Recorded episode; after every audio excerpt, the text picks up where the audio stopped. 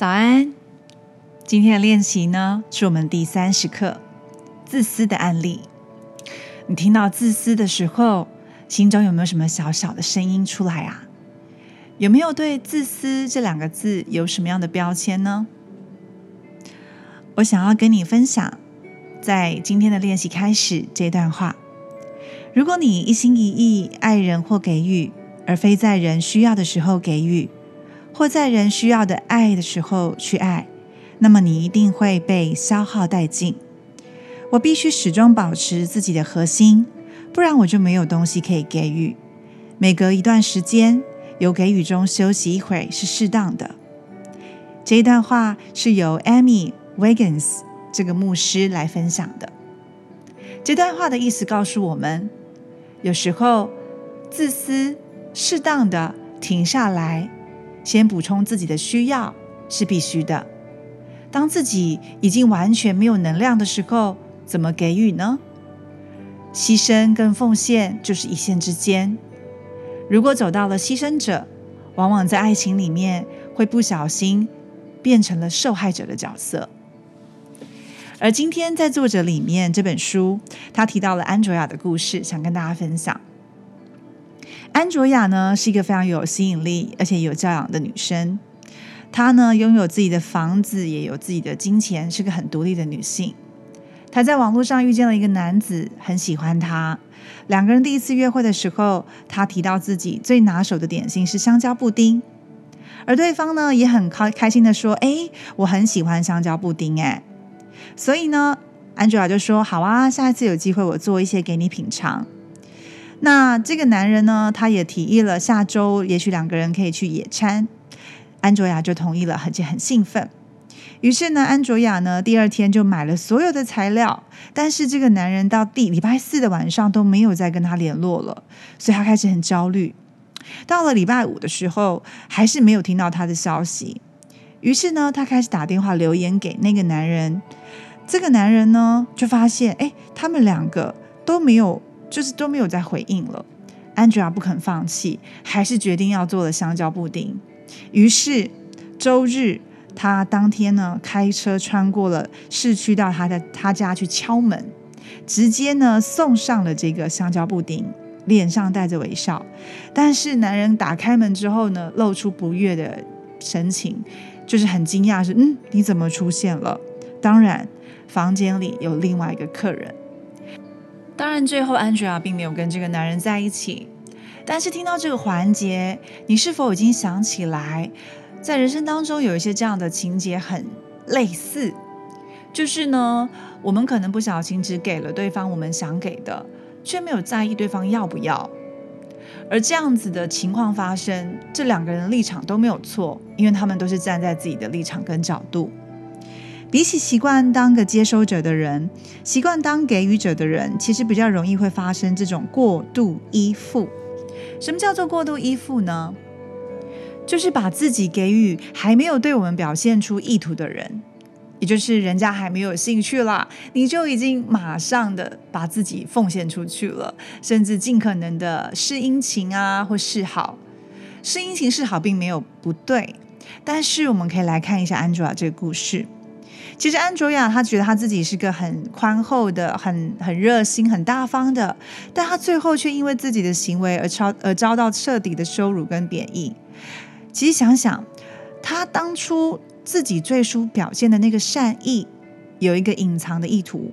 就是她想要这个男人喜欢她，受到吸引。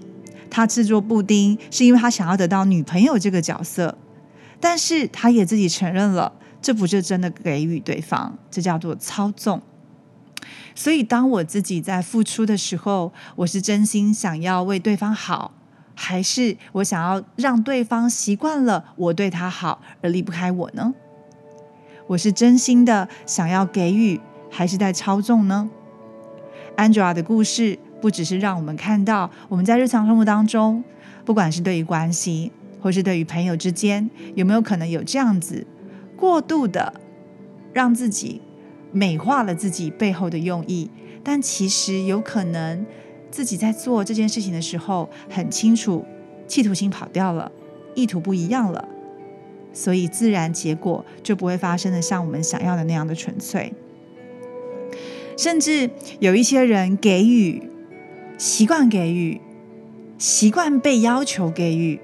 是因为他不能不给。这个很像是什么呢？就是如果我给予对方，别人就能够喜欢我，说不定他们可能需要我，我在这个世界上就不会这么孤独，就会变成以物易物的这种种类。它就是一个为爱竞标，不是为爱的表现，就是很像是我一定要有存在感，我要被需求，我要被需要，我才是重要的。在读到这一个章节的时候，我自己特别有感觉，因为我曾经就是这样子的劣势精神，总是给另外一半，很愿意，很付出，很贡献，觉得我很爱对方。但是这个背后的好处是什么呢？因为我想要被需要，因为我觉得自己不重要，所以我想要透由对方的声音来告诉我，他爱我，我很好。而这样子其实我不是真的在付出，我也在索取他的认同。我们如果今天没有健全的自私，它就会建筑在这样子的不平衡的结果之下。但是什么叫做健全的自私呢？健全的自私就是我们知道我们自己的限制，并且去设定他们，也就是我们必须先照顾自己才能照顾他人，而且我们要坚持表达自己的感觉，就算呢可能会让对方觉得不舒服，包含呢你真的很累的时候，你想要休息，你可以说出真心话，你不需要每次都为了要迎合他人，即使很累，好吧，还是陪另外一半出去逛街。如果你能够好好的负责任的照顾自己，这样子健全的自私底下，对方收到的不会只是自私，而是你正在用爱对方的方式也先爱自己，才能够回报更多的爱，才能够让更多的爱的能量在爱情当中流动。所以如果今天无法保持清楚界限的人，他是不会设限的，他甚至不知道自己的感觉，无法表达自己的情感，也不好好照顾自己，也不能让他人理解，最后你只能跟吸取你能量的人在一起。也就是说，你会自然而然吸引到那些常常来索取你，而你也觉得啊，我只要有付出就有能力的，就有力量的，我就是存在有价值的这样的状态。那自然久而久之不会是一个正向的循环。这时候你有回想一下你过往的感情伴侣对象，或者是你身边的同事，或者是你身边的朋友，是不是常常有这样的角色出现吗？我们今天的这个练习不是只有鼓励你要毫不迟疑地说出自己的想法，虽然沟通很重要，但是不是叫你也不是鼓励说你要毫不迟疑地直接说出你的需要是什么，然后不去重视他人的需要，而是如果我们今天想要拥有健康快乐的关系，我们一定要擅长沟通爱的技巧。所以呢，我们可以用最好、最成熟、最可爱的自我去面对心中所爱。那要做到这一点，就是要真正的认识自己，这样我才能够处理细微的部分，知道自己的地雷，知道自己的限制，知道自己的极限，也知道自己想要有什么样的空间，也让对方收到，清楚表达自己，这样子就可以避免掉有可能会造成伤害的部分。所以呢，我自己现在开始知道了我自己有这样子的情况，也很愿意去改善。为什么我老是要扮演劣势英雄？我不想再演了，不想要在爱情关系里面自己创造这样的空间。明明自己就很想要被需求，然后一旦被需求的时候，又觉得自己付出好多，对方都不爱我，就是